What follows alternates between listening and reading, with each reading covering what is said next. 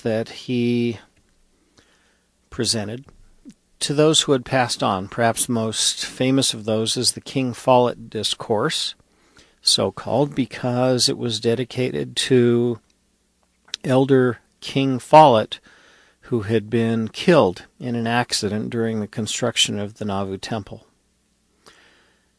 Today, a little bit different, um, I would like to dedicate this Easter broadcast to a dear, dear friend, uh, Robert Finlinson, who passed away just a couple of days ago on April third at the age of forty-one, leaving a wife and three children, the oldest of whom is a good friend of my youngest son. If we did not have the concept of resurrection, the death of Robert Finlinson, is tragic as it was in some ways, and as much as his family will miss him, would have been infinitely worse, because there would have been no hope of a resurrection. Without an afterlife and a resurrection, death would indeed be a horrible thing. But because of the hope that we have in a resurrection, it is something that is definitely tempered, although it still gives one pause. One of the things that I did a little bit earlier in the week was be on as a guest on a different radio station, where several calls came, one of them particularly hostile and skeptical to the idea of religion, of the existence of God, and of an afterlife. I've sparred on the radio a few times before with this person, with this gentleman, and many others like him. In fact, I have, I believe, heard firsthand and read the best arguments that could be brought to bear against the idea of a resurrection and an afterlife.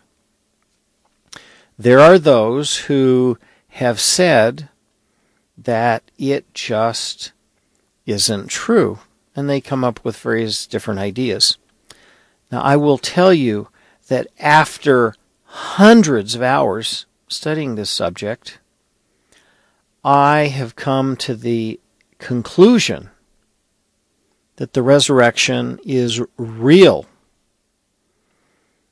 And I absolutely believe, not just as a matter of faith, but also as a matter of evidence, that the resurrection of Jesus Christ is not a hoax. It is the most singular, remarkable fact in history. Let me tell you some of the reasons why I say that. Jesus of Nazareth, who was a Jewish prophet, who himself claimed to be the Christ, the Messiah, as we read at the beginning of the book of Mark, he stood up in the synagogue, he read the Isaiah scroll talking about the Messiah, and said, "Today this is fulfilled in your ears." He proclaimed himself to be the Messiah. After his earthly ministry, he was arrested, he was judged to be a political criminal, and he was crucified. On the third day after his death, and I say on the third day, many people say it was three days, from the time of his crucifixion, it was about a day and a half the way we would count it. But it was on the third day, from Friday at about sundown or slightly earlier till Sunday morning. That is the time that he was in the tomb. At the end of that time, he was resurrected. and it cannot just be explained away. And I'm going to tell you the reasons why. First of all, the book of Matthew and the book of John were written by witnesses, eyewitnesses to the resurrection. They did not see the resurrection happen, but they saw Christ personally after. They were eyewitnesses to a live Jesus after his crucifixion. The other two books, Mark and Luke, were written by people who interviewed eyewitnesses and who heard the stories from eyewitnesses. In the case of Mark, it was Peter. In the case of Luke, he went around and interviewed all the eyewitnesses that he could find for his book. What about the different ideas that somehow Christ really wasn't resurrected? Well, let's explore some of those and see if any of those hold any water at all. First of all, let's start with the idea that somehow, as some skeptics claim, Jesus mm, didn't really die. He was badly hurt, but he he didn't really die. Is there any possibility of credence for that? Answer, not one bit. He was crucified by professional Roman soldiers who knew how to check to see if someone was alive or not. They determined that he was dead. Next, what happened was that his body was begged by Joseph of Arimathea. And then, particularly as we read in the Gospel of John, he was readied for burial according to Jewish custom. We use the term burial loosely because it was not in the ground, but it was in a tomb. It was in a tomb with a small opening carved into rock with no other way to get out other than the place where he was inserted into the tomb. One of the most remarkable parts of this whole burial process that is rarely discussed is that the body is wrapped in linen cloth. And in the Gospel of John, this is described in detail. And then, according to the Gospel of John, approximately ninety pounds of aromatic spices mixed together to form a gummy substance was applied. This substance was applied to Jesus' body on the outside of the linen cloth. If somebody had actually been alive up until that point, they would have suffocated. But I assure you, he was dead already. His body was then lain in the tomb. And then an extremely large stone was rolled up against the entrance of the tomb. Typically, the stones that were at the f- entrance to the tomb that were rolled in the way were rounded. They were kind of like a round disc, and they weighed approximately two tons. It took a lever, quite a strong lever, a long lever, to move one of those. When we come back from the break, more about Jesus and the resurrection and why it is real. Stay tuned. We return to Religion Today with Martin Tanner on K S L News Radio one oh two point seven F M and eleven sixty A M. Welcome back.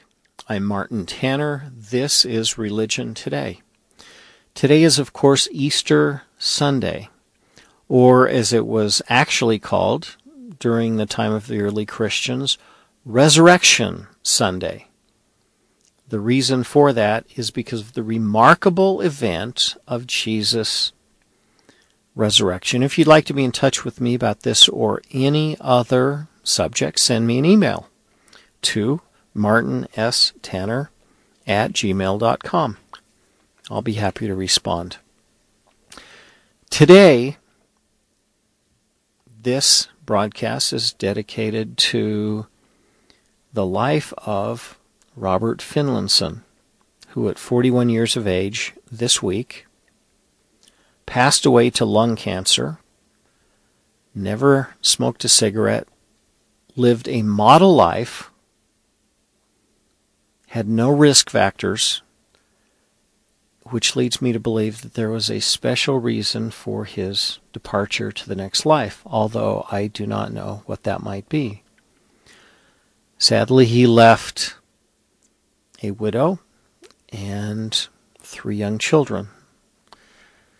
He was a wonderful young man. He was kind, he was generous, he had a marvelous smile, and a tremendous imagination and wonderful artistic abilities.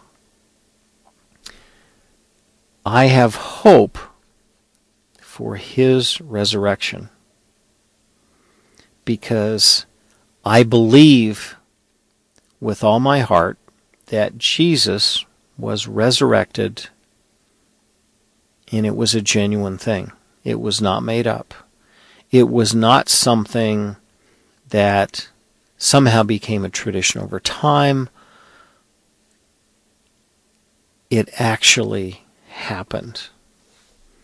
And here are the reasons why.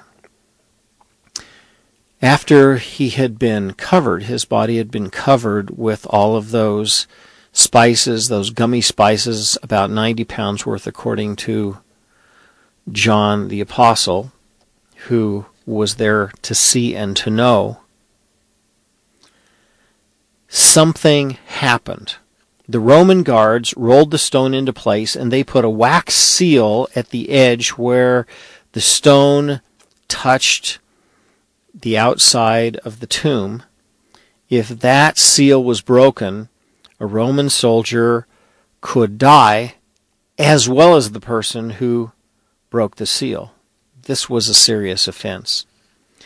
Roman guards, plural, were posted at Jesus' tomb. Roman guards, if they left their posts, were subject to the death penalty. No Roman guard would leave his post on a whim or for no reason. Anybody who attempted to break into the tomb would have been killed or arrested by the Roman guards. The same with anyone who broke the seal. And yet, on the third day, a couple of days after Jesus was crucified, he was seen again alive. Women went to the tomb, and after that, the apostles. What did they see? There was an empty tomb. The seal was broken. The approximately two ton, that would be about four thousand pounds, of stone had been rolled out of the way. The Roman guards had fled. These guards, who would have been subject to the death penalty for doing that, were so terrified by what they saw, so startled, that they had left the tomb, according to all the accounts. Not only that, Jesus, after he was resurrected, didn't just appear to a few. He was seen, according to the New Testament records, by over five hundred people. In the Gospel of John, John the disciple sees the burial clothes covered with all of this pitch and gum, probably caved in, the body of Christ gone. From there, Many people saw him. The apostles talk about him being seen by over five hundred. And Paul says these guys are still alive at the time that he wrote his record. In effect, telling the listeners, if you don't believe me, go talk to them. They're around. They're right here.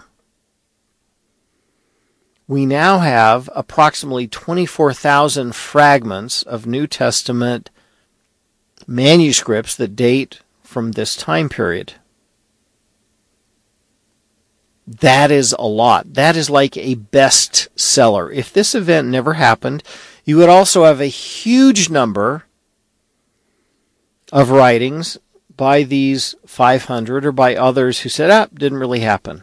We do not have things like that, not from anyone who was close to the record. We have some from skeptics who never saw anything, who were not witnesses, but they do not know.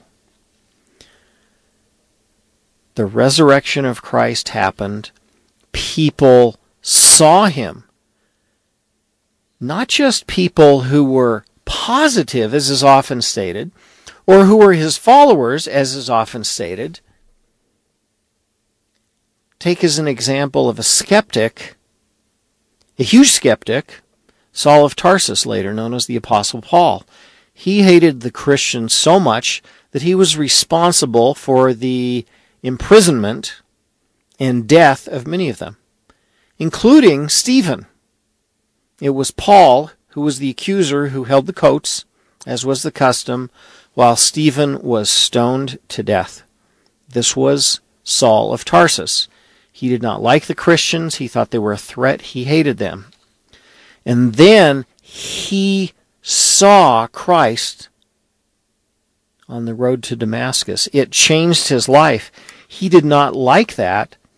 It was hard for him because it showed that everything that he had done up until then was wrong. And yet he was willing to change. There are other examples since then of people who have been resurrected. There is, of course, John the Baptist, who restored the Aaronic priesthood to Joseph Smith and to Oliver Cowdery. There are also Peter, James, and John, who restored the Melchizedek priesthood to them. These were resurrected beings.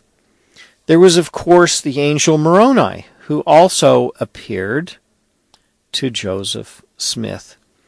And then, of course, as a contemporary matter, there is the experience, which we do not have time to read today, but which I have been fascinated with, and I have tried to debunk, but found it to be true, the experience of Ezekiel Johnson, back in approximately nineteen oh nine, in which he actually saw a young lady resurrected who had died many years earlier. A resurrection is more than just a resuscitation. It is someone who was dead coming alive again forever. The resurrection of Jesus Christ is real. Because of it, Robert Finlinson's family and the families of all those who have lost loved ones will see them again. I know this to be true. I know this to be true. Join me again next week. I'm Martin Tanner. This is Religion Today on K S L.